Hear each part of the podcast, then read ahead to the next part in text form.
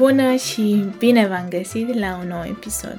Astăzi vom vorbi despre cartea Cele 5 limbaje ale iubirii. Cum să-i arăți partenerului că ești implicat trup și suflet în relație. Cu ajutorul acestei cărți vom vedea care sunt felurile diferite în care oamenii arată că iubesc, arată că țin la cineva. Să încep. Oamenii vorbesc în dragoste diferite limbi.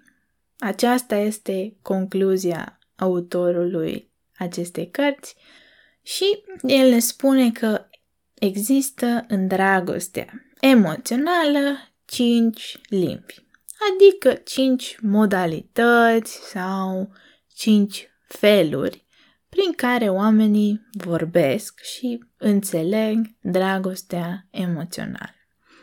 Când spun iubire, mulți oameni se gândesc la relațiile de cuplu, iar această carte este în special pentru cei care vor să se înțeleagă mai bine cu partenerii, dar relația de cuplu nu este singura unde ne arătăm iubirea, nu? Mi s-a întâmplat de multe ori cu prieteni, cu rude, să cred că aceștia nu mă iubesc sau nu le pasă de mine pentru că nu știam că există diferite feluri în care, ne arăt, în care putem arăta că ne pasă sau putem arăta că iubim pe cineva. Așa că de ce avem nevoie să știm aceste limbi ale iubirii?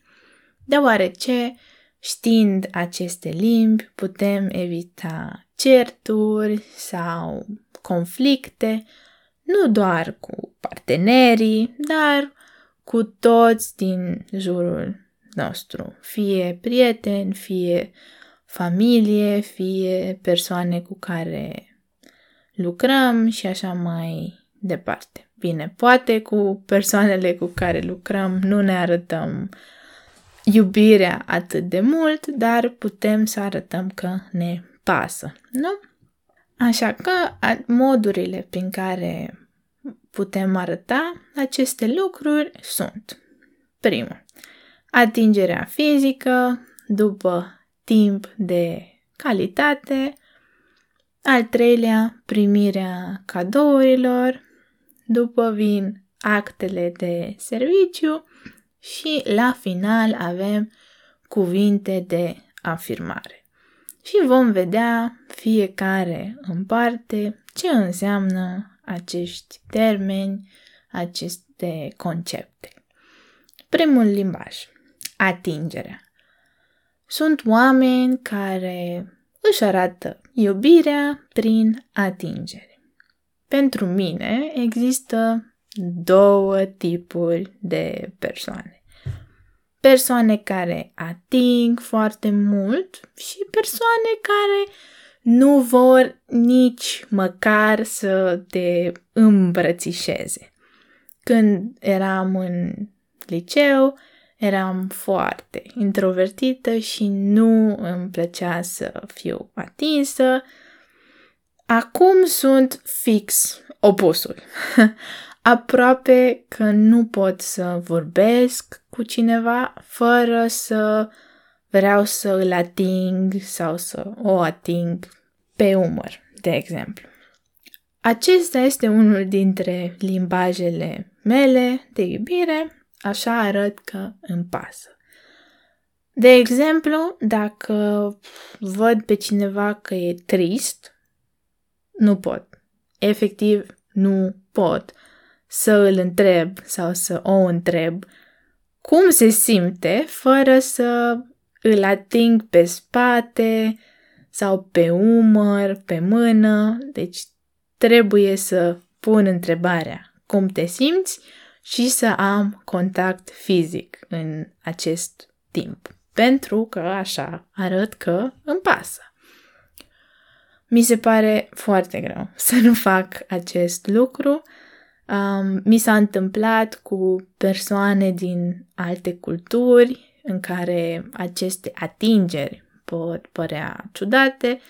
Mi s-a întâmplat ca cealaltă persoană să aibă o reacție nu tocmai bună, în sensul că au tresărit, s-au dat la o parte, s-au îndepărtat, dar am, dar desigur nu se întâmplă cu toată lumea și înțeleg și diferențele culturale. Al doilea limbaj este timpul de calitate. Cred că acest limbaj poate să însemne diferite lucruri pentru diferite persoane.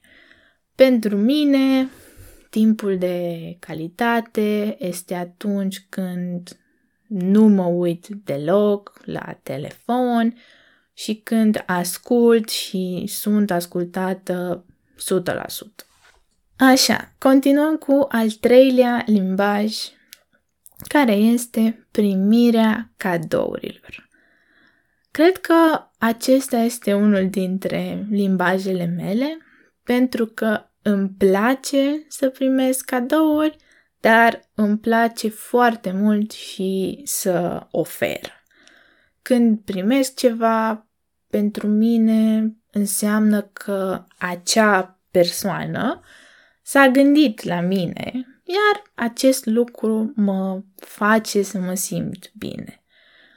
Poate să fie ceva mic, nu neapărat un cadou scump sau foarte costisitor. De exemplu, mie îmi place ciocolata foarte mult, iar dacă vine cineva la mine cu o ciocolată, deja sunt fericită pentru că știu că s-a gândit la mine.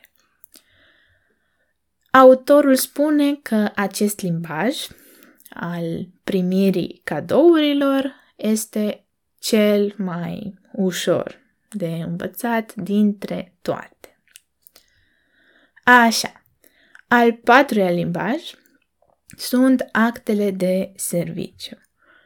Acest punct se referă la lucrurile pe care le facem pentru o altă persoană. Ca exemple date de autor avem gătitul, spălatul vaselor, datul cu aspiratorul, dusul gunoiului, mm, repară, repararea mașinii ca să fie mereu în stare bună, în stare de funcționare și așa mai departe. Când vine vorba de acest act de serviciu, mă gândesc la felul în care colegul meu de casă tot timpul duce el cu noiul, pentru că mie nu îmi place să-l duc, iar acest lucru pentru mine este un act de serviciu, un act prin care el arată că îi pasă. Iar ca ultim limbaj sunt cuvintele de afirmare sau declarații, adică complimentele. Câteva exemple date de autor sunt complimente ca ce bine îți stă cu rochea asta, ce frumos ești, ce frumoasă ești, te apreciez pentru că ai făcut X lucru și așa mai departe. În ceea ce privește acest punct, îmi place să primesc complimente, dar cred că nu este limbajul meu de iubire principal. Dintre aceste cinci limbaje ale iubirii, cred că cele pe care le am eu sunt atingerea, clar, timp de calitate și cadourile. Timpul de calitate pe primul loc și cadourile ultimele. Cred că este important să încercăm să-i cunoaștem pe alții și să ne dăm seama că nu toți suntem la fel, că fiecare suntem diferiți și avem nevoi diferite și feluri diferite de a ne arăta iubirea. Aud de multe ori persoane care se plâng că a, iubitul meu nu mi-a cumpărat flori și sunt tristă și asta înseamnă că nu mă iubește și așa mai departe. Dar poate iubitul își arată afecțiunea într-un alt fel, iar limbajul lui de iubire nu este cel al cadourilor. Mi se pare că dacă știm aceste lucruri, putem să nu ne mai supărăm atât de ușor pe parteneri sau pe prieteni și, în general, să ne facem viața mai ușoară. Cam atât a fost pentru episodul de azi. Întrebarea mea, ca de obicei, este care sunt limbajele voastre de iubire. Aveți doar unul, trei, ca și mine, sau chiar toate la un loc. Aș fi chiar curioasă să aflu dacă cineva le are pe toate și dacă este mai ușor. Și ca de obicei puteți să-mi răspundeți la întrebare pe pagina de Patreon. Așa că, până atunci, noi ne auzim la următorul episod. Pa, pa!